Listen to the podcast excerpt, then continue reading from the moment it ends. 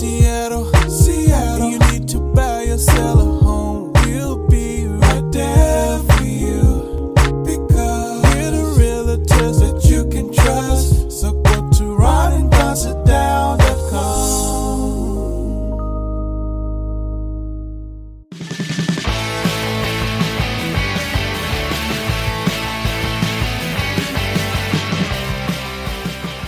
Thanks for listening, you guys. I realize it's not easy. Charlie the dog and I have to listen to these two jokers every day.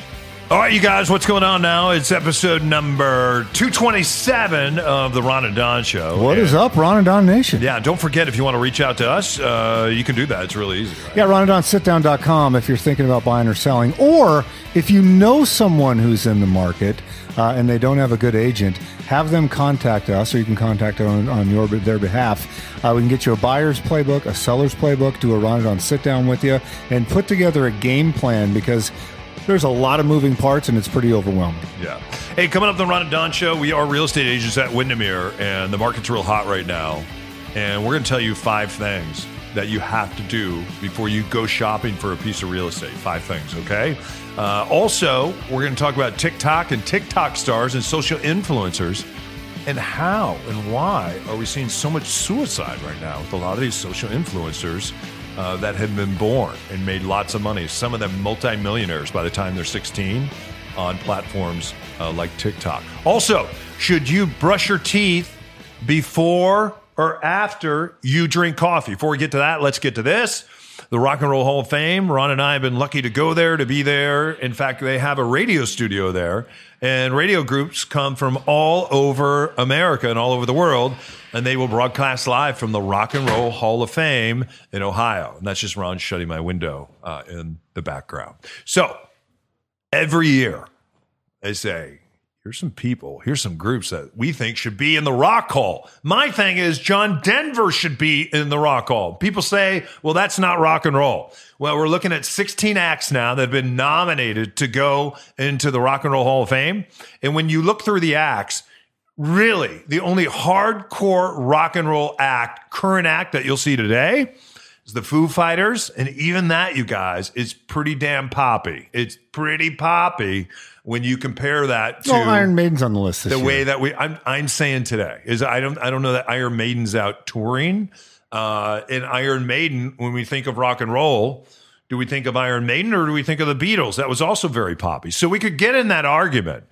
Here's what I want to know, and I know that Ron has opinions about this.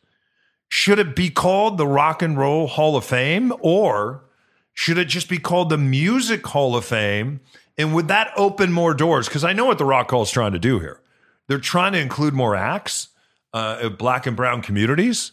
They're trying to include more acts that are way outside the genre of rock and roll, because then it has more of appeal. More people want to come to the Hall of Fame. More people are talking about this. And sometimes the bigger, the better. If you just stayed in that lane of, hey, we're only going to look at rock and roll acts, and then you have to ask yourself, well, what's a rock and roll act? Because when you listen to the Beatles today would be playing, if you introduced the Beatles today, they would be on Star 101.5. Star 101.5 in Seattle is not considered a rock and roll station.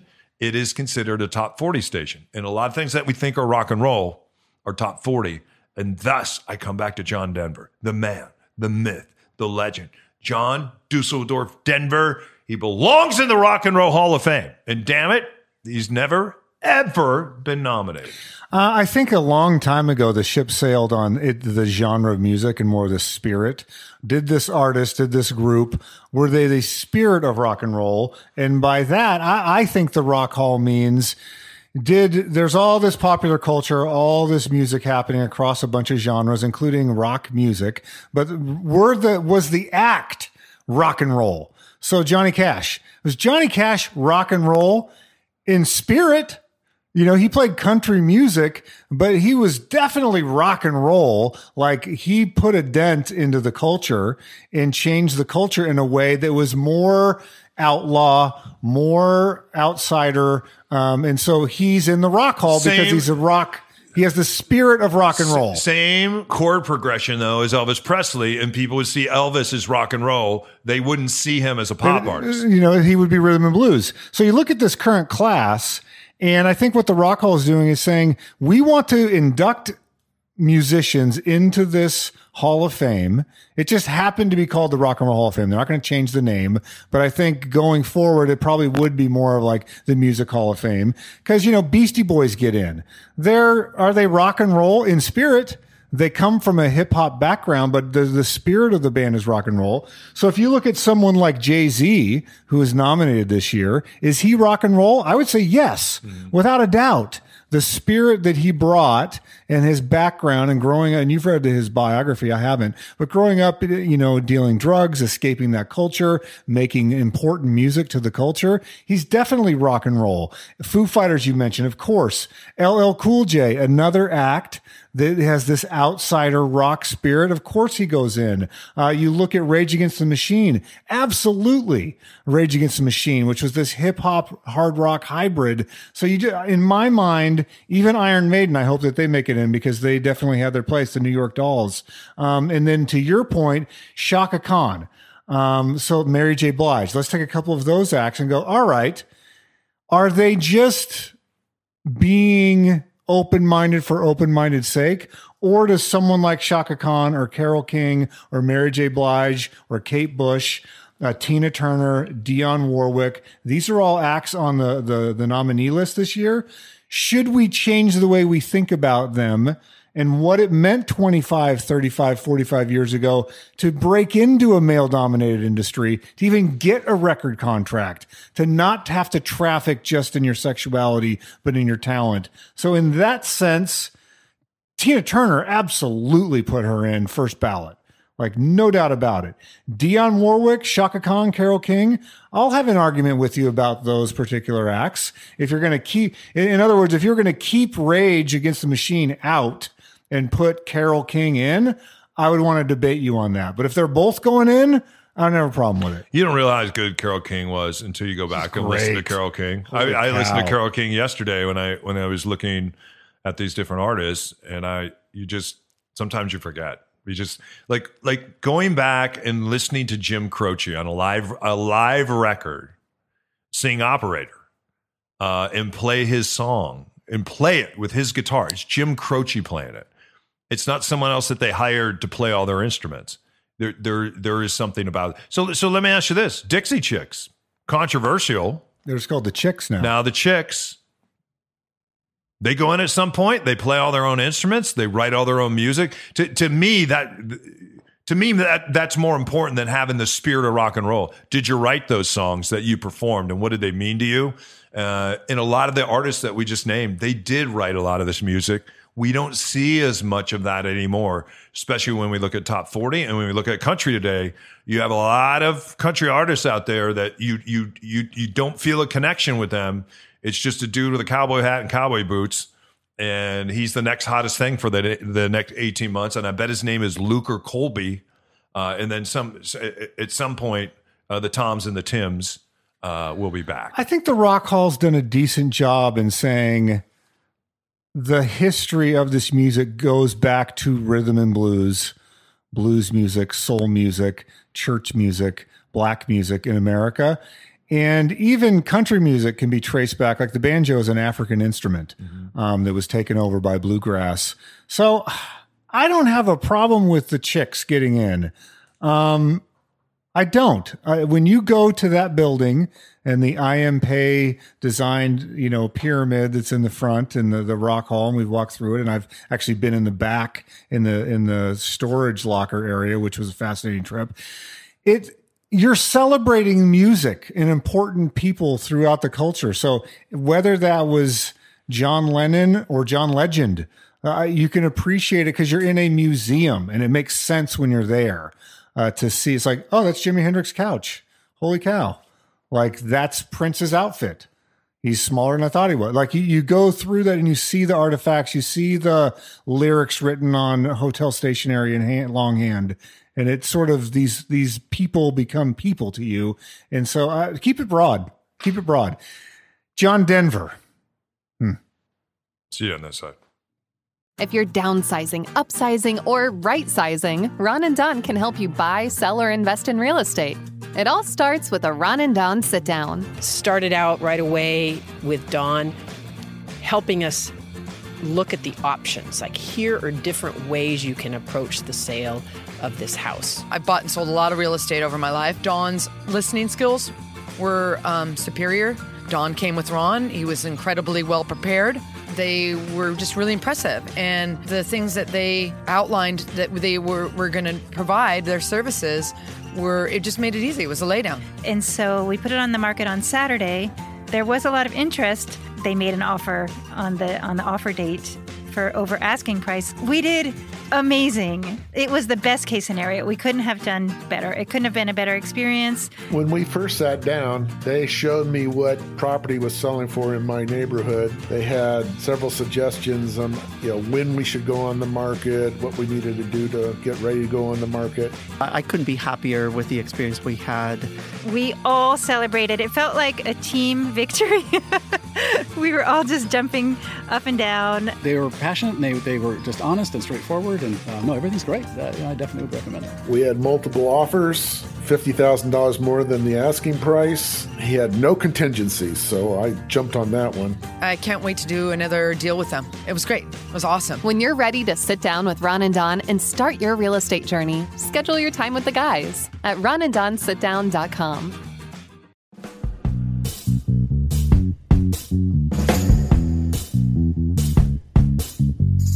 Now here's those boyhood friends, Ron and Dave. I mean, Ron and Delbert. I'm just kidding. Here's Ronna and Donna. All right, you guys, as you heard, we are licensed brokers at Windermere. We do something called the sit-down. The last three sit-downs we did, we're getting ready to bring a home on as a result of the sit-down. Some folks are moving out of the area, and they want maximum dollars. So we've come up with a plan to do that just this week. Someone else, not ready to buy, but they will be ready to buy in 6 months.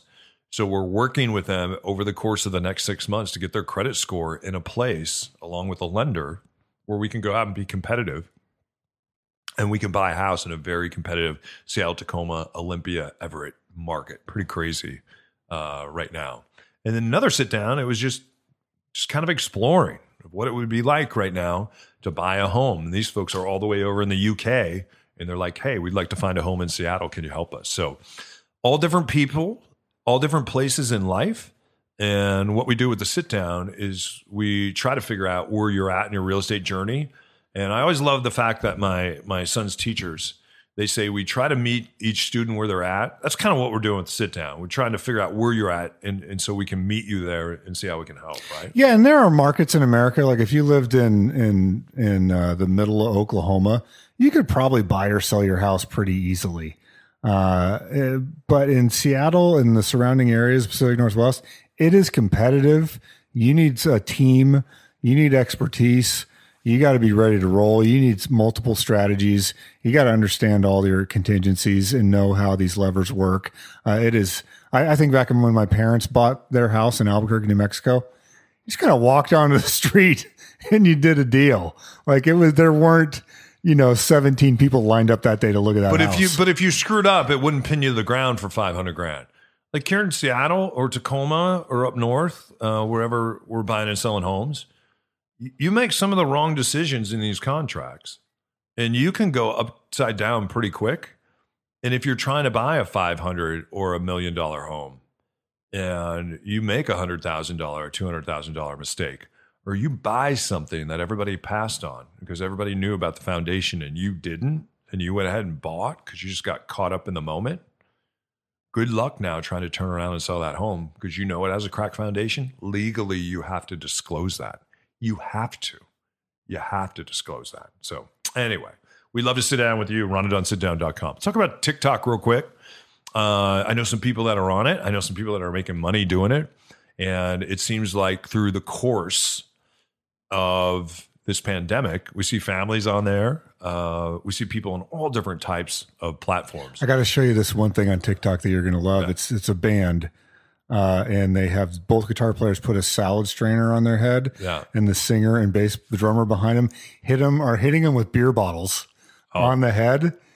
It's great. You think it's going to be dumb? I don't. They do cover songs. It's fantastic. I don't have TikTok on my phone, and I'm not going to. All right, because I already see the time that I'm spending on my phone doing business, and it's like I know people that have got caught up in TikTok, and they no longer are interested in their jobs. They're no longer interested in their partner.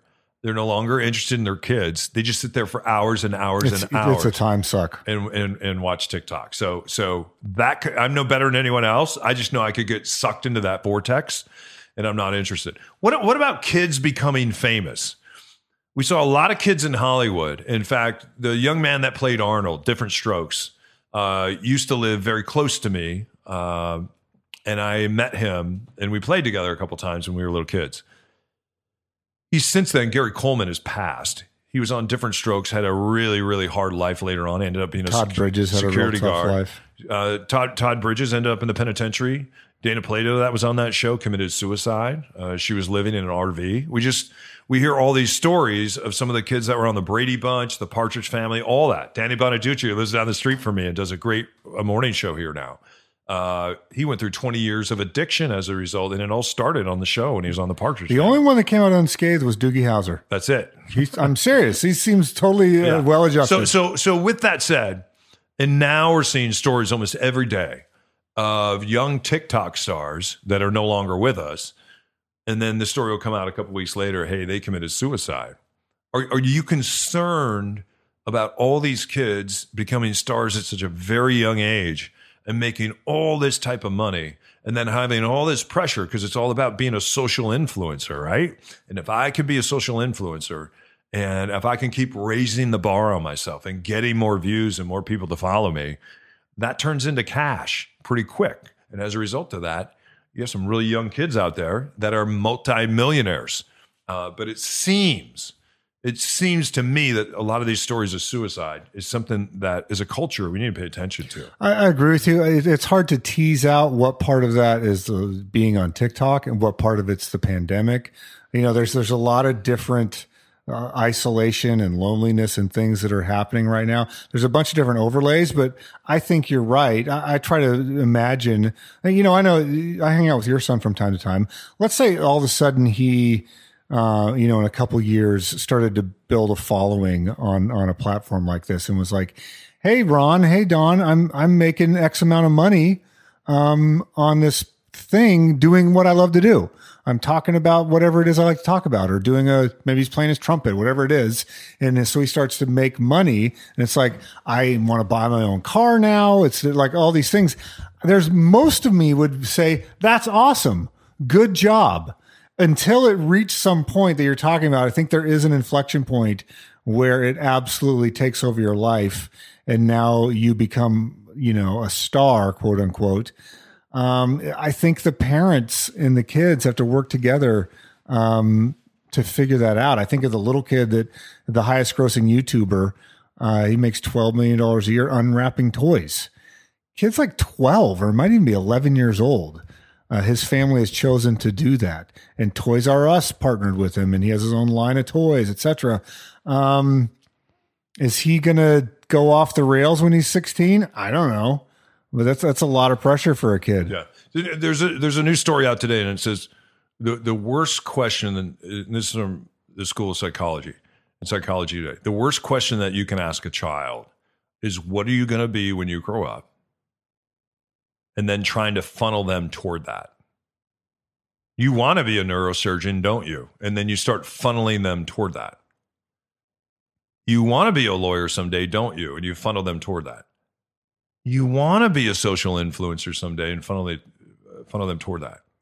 I have a friend who recently lost his business in the pandemic, and he has now started this other business, and his business couldn't get any traction. But he has a young 6-year-old, and he's building this business. And then all of a sudden in this business now, his 6-year-old is getting traction of kind of being the spokesperson now for this business. I think it's one thing for your kids to be exposed. So like when I go out and do demo on one of my homes, I do demo once a week typically because it's fun. You get to stay in shape. And and I get to learn about more about homes and meet people, and I just love doing it. I bring him along because I want him to be exposed, and I didn't have anyone teach me how to use tools growing up. So this is how you use a jackhammer. This is how you wear safety goggles. He has his own helmet. He has all his own safety equipment. So I'm trying to make him a part of that. Sometimes you'll see him in pictures with me on social media or even on this podcast. You'll hear him between our segments.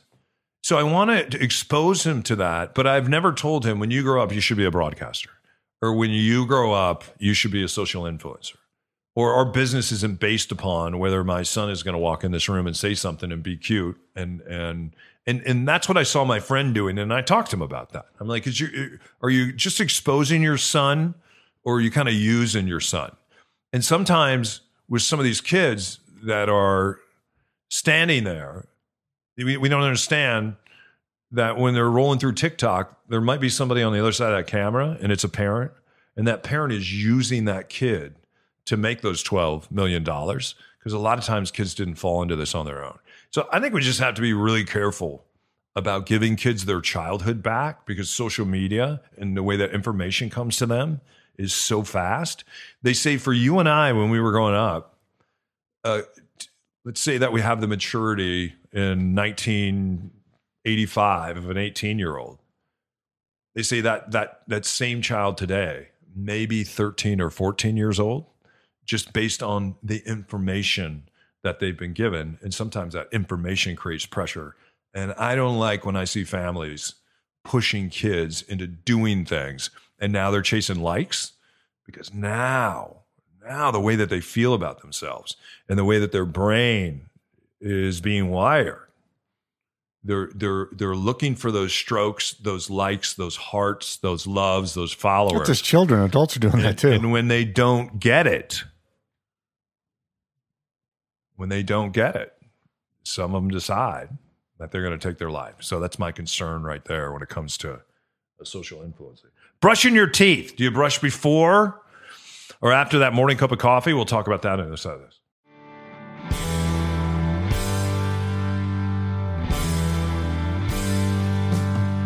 Ron and Don, from radio to real estate. When you're ready to grab a cup of coffee and sit down with the guys, go to ronanddonsitdown.com. All right, you guys, episode 227. And don't forget, if you want to sit down with us, just like all our great clients have this year, you can go to ronanddonsitdown.com and you can pick a time to sit down with us today. We're going to talk about brushing your teeth before or after coffee before we get out of here. Before we get to that, though, let's talk about real estate. It's a hot market. You want to be a buyer. And Ron and I have quite a few buyers right now. Here's five things. And Ron, I'm just going to ask you to riff on this. I'm going to give you five things I feel like people should do before they go out and buy a property. And one of those things is called a CMA. You do something called a live CMA with people. In fact, you did it this morning during a sit down. Talk about the live CMA that you do, because it really makes neighborhoods come to life. It's super cool. Yeah, I mean, the important thing to know where you're looking, what is the velocity of that neighborhood? And so draw like a literal box or a shape on a map and say, this is my spot. I want to live within these boundaries. And then, you know, what I can do is pull all the action that's happened inside that box or that shape in the last 6 months, let's say. And now you want to look at it and go, how competitive is this box I want to be in? I want to be in that neighborhood. And if you look, the two biggest things that I look at are how long are the properties staying on? When a new house becomes live inside that shape, how quickly does it go pending? Very important. So the shorter that number, the more competitive that neighborhood is. The second thing is I look at the price. Do houses inside your search area, do they sell below list price, at the list price, or above the list price?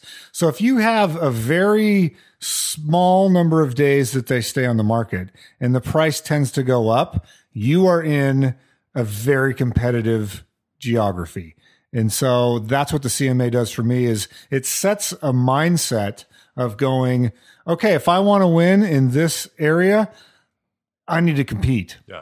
What happens in a hot market? Like we saw a house this morning that had been on the market 121 days And that's my second point. Before you go out and buy and you look at the CDOM, basically it tracks how many days on market.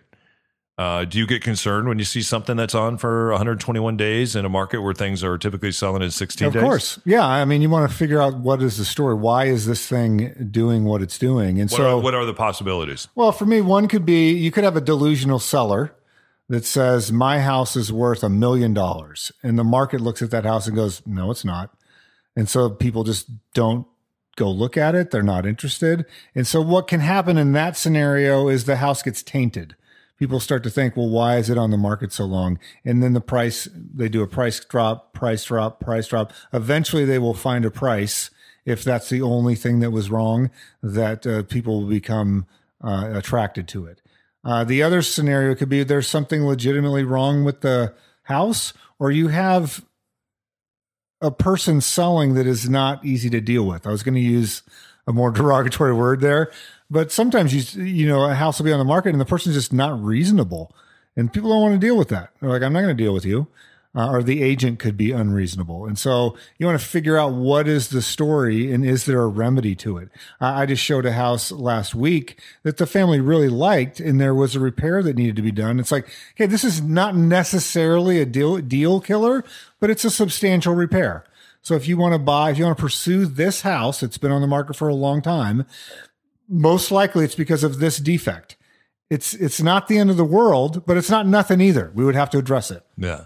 How come when you're buying, so number three, think about the exit when you're buying. We always talk about multiple exits. Why do you talk about the exit of a property when you're just beginning the journey of buying a property? Why is that important? I think because it depends on the property. So if someone, let's say someone moved here and like, hey, I'm buying this house. We're going to be there for 4 years. I'm going to college, let's say. I need a house. We're going to be there for 4 years. Well, if you overpay for that house, you might not have a long enough runway for that deal to pencil. And excuse me.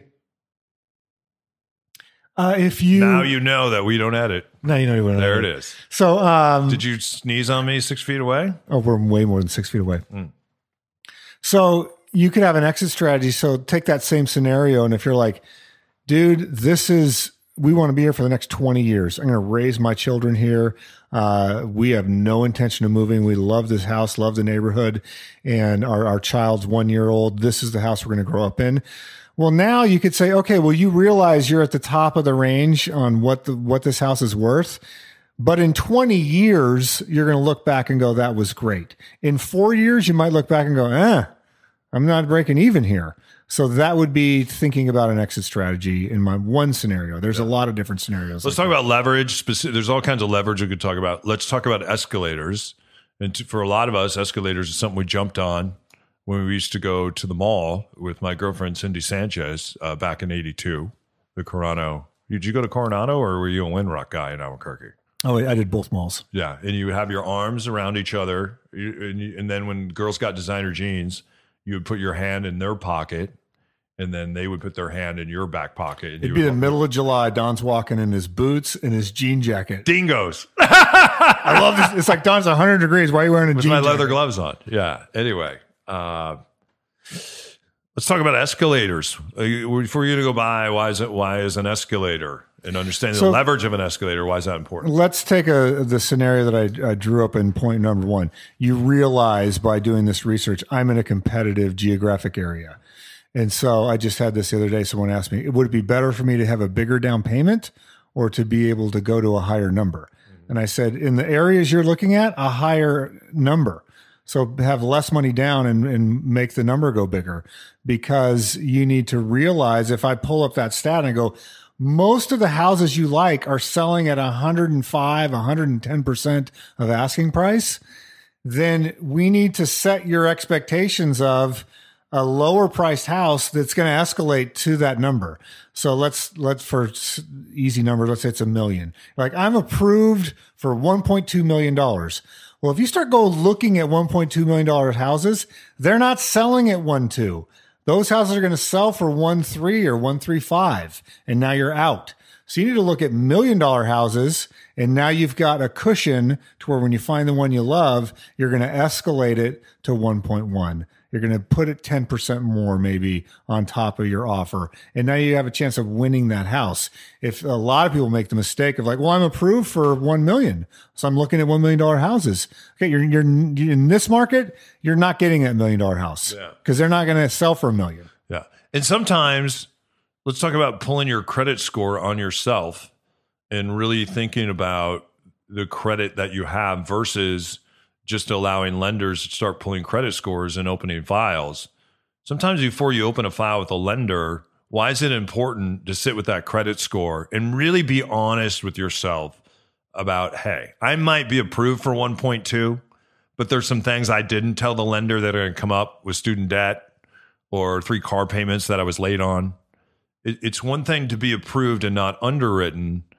And if you don't know the real number walking out the door of what you're really approved for, then you could be in the middle of a contract and that whole thing could fall apart. You can end up losing money as a result of that. And so some of the hard work that you need to do before you go shopping for a house needs to be done by you and needs to be done, if you have a partner, needs to be done by your partner. And you have to really sit and be honest, don't you? Absolutely. I mean, I think of it as a chef and what they call mise en place. You have all your stuff ready and chopped. We've all been in that thing where you're going to make dinner for your significant other. You get 3/4 of the way in, the fire's going on the stove, and it's like, where are the mushrooms? I didn't chop the mushrooms. And so now you're trying to chop up the mushrooms. The thing starts burning. You get oil on your hand, and now you got a blister. If you would have just had the mushrooms ready, you throw them in. You can't get in the middle of the deal and go, where are the mushrooms? Well, the underwriter's got them. The underwriter, you need to know where that stuff is. It all needs to be chopped up in their little bowls, ready to cook. So when we're ready to cook, we need all the ingredients. They all need to be measured. We know what ingredients we have and which ones we don't have. And now we can put together an offer. And sometimes you just go to a person where it's like, you're not getting this house. You love this house. We can take a run at it, but I'm telling you right now, this you're not ready to get this one. Yeah, because you didn't do your work up front. Right. And if you would have done your, and sometimes what happens, you do your work up front and you still don't get that. Yeah. Sometimes also what happens is people don't do their work or as much work or 70% of their work, and then they got out leveraged by somebody else. Even if they offered more money, the terms weren't good, and they end up losing the deal. And then that motivates you to go, okay, I'm going to go back and I'm going to underwrite myself before I asked to be underwritten. And it's competitive. I just was talking, our office mate, Emily, that we work with, we looked at the same house together with different clients. She got that house. It was their 5th offer. Oh, good for her. So this is a couple that has been going house after house. Good. So imagine if you wanted to write 5 offers, how many you had to look at to have 5 you wanted to write with. So they've been touring. They've done all their work. Mm-hmm. They lost out 1, 2, 3, 4 times, and then they got this one. And so you got to be ready, in it to win it, as we say back on the Randy Jackson days. Yeah, I like that. All right, before we get out of here, do you brush your teeth before or after coffee? You and I have a morning sit-down together, and we kind of talk about our real estate business and life and fatherhood and where you travel, just kind of a lot of stuff we talk about on the podcast. When do you brush your teeth, and when do you think the right time to brush your teeth? I typically do it after the cup of coffee. Yeah. And am I doing it right or am I doing it wrong? Well, you read the article because I sent it to you. Did you read the article? I skimmed it. But what did you learn? I learned, I don't remember if that's right or wrong. No, you're supposed to brush before. And there's a magic window where if you go in and brush your teeth, and actually sometimes, and I'm not a dentist here, but sometimes brushing without toothpaste can be important for your enamel. And they say it helps to protect your enamel when you go in and you brush your gum line and the enamel before you actually drink the first cup of coffee. Did you read about overbrushers? Yes. Like yourself that brush 17 times a day? Yeah. You can brush too much. You can brush too much, but I don't know if I overbrush. I stopped brushing in the car. I'm probably a 3 time a day guy. Okay. I still brush in the shower, and I brush after every meal. I have a toothbrush in the car, but I was overbrushing when I was driving around, like just brushing. You're probably at 6 or 7? Too much. Yeah, I was brushing probably 7, 8 times a day. I just like brushing. You do like it. You like to clean. Well, and I have my son has an automatic Superman toothbrush now, and he seems to really enjoy it too. So anyway, any final words before we get out of here this week? Email me, ron@windermere.com. I would love to help you buy. There's nothing more thrilling to me, especially if it's someone's first property, and it can be a condo or a house. The joy you see when someone made a plan, executed the plan, and now they're living at the end result of that plan. It's really, really fun. Yeah. Hey, if you want to read the defund on the refund article I wrote, and we talked about that this week, you can go to our Facebook page. We have multiple Facebook pages. A good one to go is just go to Ronanddon Radio. We also have Ronanddon Brokers. But the best thing to do, what's the big umbrella? Is that just Ronanddon.com? Yeah, Ronanddon.com. All right. You guys keep your head up, your shoulders back. Thanks for giving us great lives. Thanks for listening to the podcast. Thanks for believing in us. And for some of you, thanks for going on the journey with us, your real estate journey. It's been a lot of fun. All right. Anyway, here's my son to take us out, and we'll see you next time only on the Ronanddon Radio Network. Hey, thanks for listening to the Ron and Don Show. Now keep your head up and your shoulders back and find some black belt courage. Ah! I'm not kidding.